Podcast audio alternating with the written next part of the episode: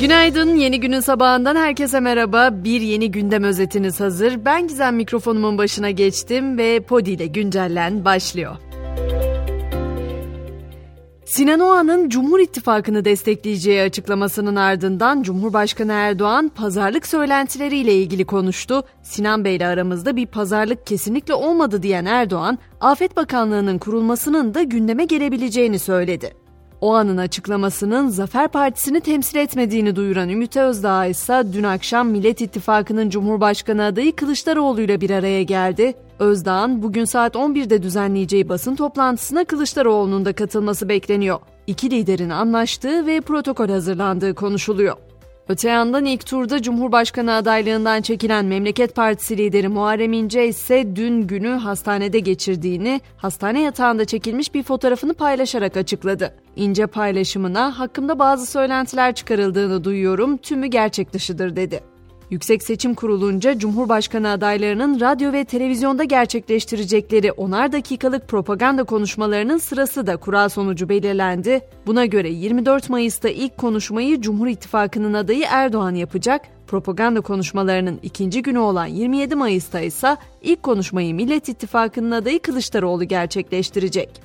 Gündem yolculuğumuza deprem bölgesiyle devam edeceğiz. Zira bölgede artçı sarsıntılar hala devam ediyor. Dün akşam saatlerinde Adana'nın Saimeyli ilçesinde 4,5 büyüklüğünde bir deprem meydana geldi. Kahramanmaraş'ın Göksun ilçesi de 4,7 büyüklüğünde bir depremle sallandı. Bu arada Türk Hava Yolları'nın deprem bölgesine sabit fiyat uygulaması da uzatıldı. 6 Şubat'ta meydana gelen Kahramanmaraş merkezli depremlerden etkilenen illere yapılacak uçuşlardaki 550 liralık sabit fiyat uygulaması 1 Haziran'a kadar devam edecek. Cumhurbaşkanı Erdoğan da depremde yakınlarını kaybeden veya evi iş yeri hasarlı olan depremzede öğrencilerin tamamına burs verileceğini açıkladı. Kredi alanların kredileri de bursa dönüştürülecek. Hemen biraz dünyada neler olup bittiğine de bakalım. Amerika'da Türkiye'nin Birleşmiş Milletler Daimi Temsilciliği ile New York Başkonsolosluğu'nun bulunduğu Türk Evi binası saldırıya uğradı. Kimliği bilinmeyen bir kişi elinde demir levye ile binanın alt katındaki bazı camları kırdı. Olayla ilgili soruşturma sürerken ABD Dışişleri Bakanlığı da saldırıyı kınadıklarını duyurdu. Avrupa'nın ise en aktif yanardağı olan İtalya'daki Etna volkanında bir kez daha çok güçlü bir patlama meydana geldi. Gökyüzü külle kaplandı, uçak seferleri durduruldu. Bu arada İtalya bir yandan da son 100 yılda görülen en büyük sel felaketiyle boğuşuyor ki bunun nedeni iklim krizi olarak işaret ediliyor. Yıllar süren kuraklığın ardından 6 ayda düşen yağış miktarının yalnızca 36 saatte düşmesiyle İtalya'nın Emilia-Romagna bölgesinde can kaybı 14'e yükselirken 36 bin kişi evsiz kalmış durumda.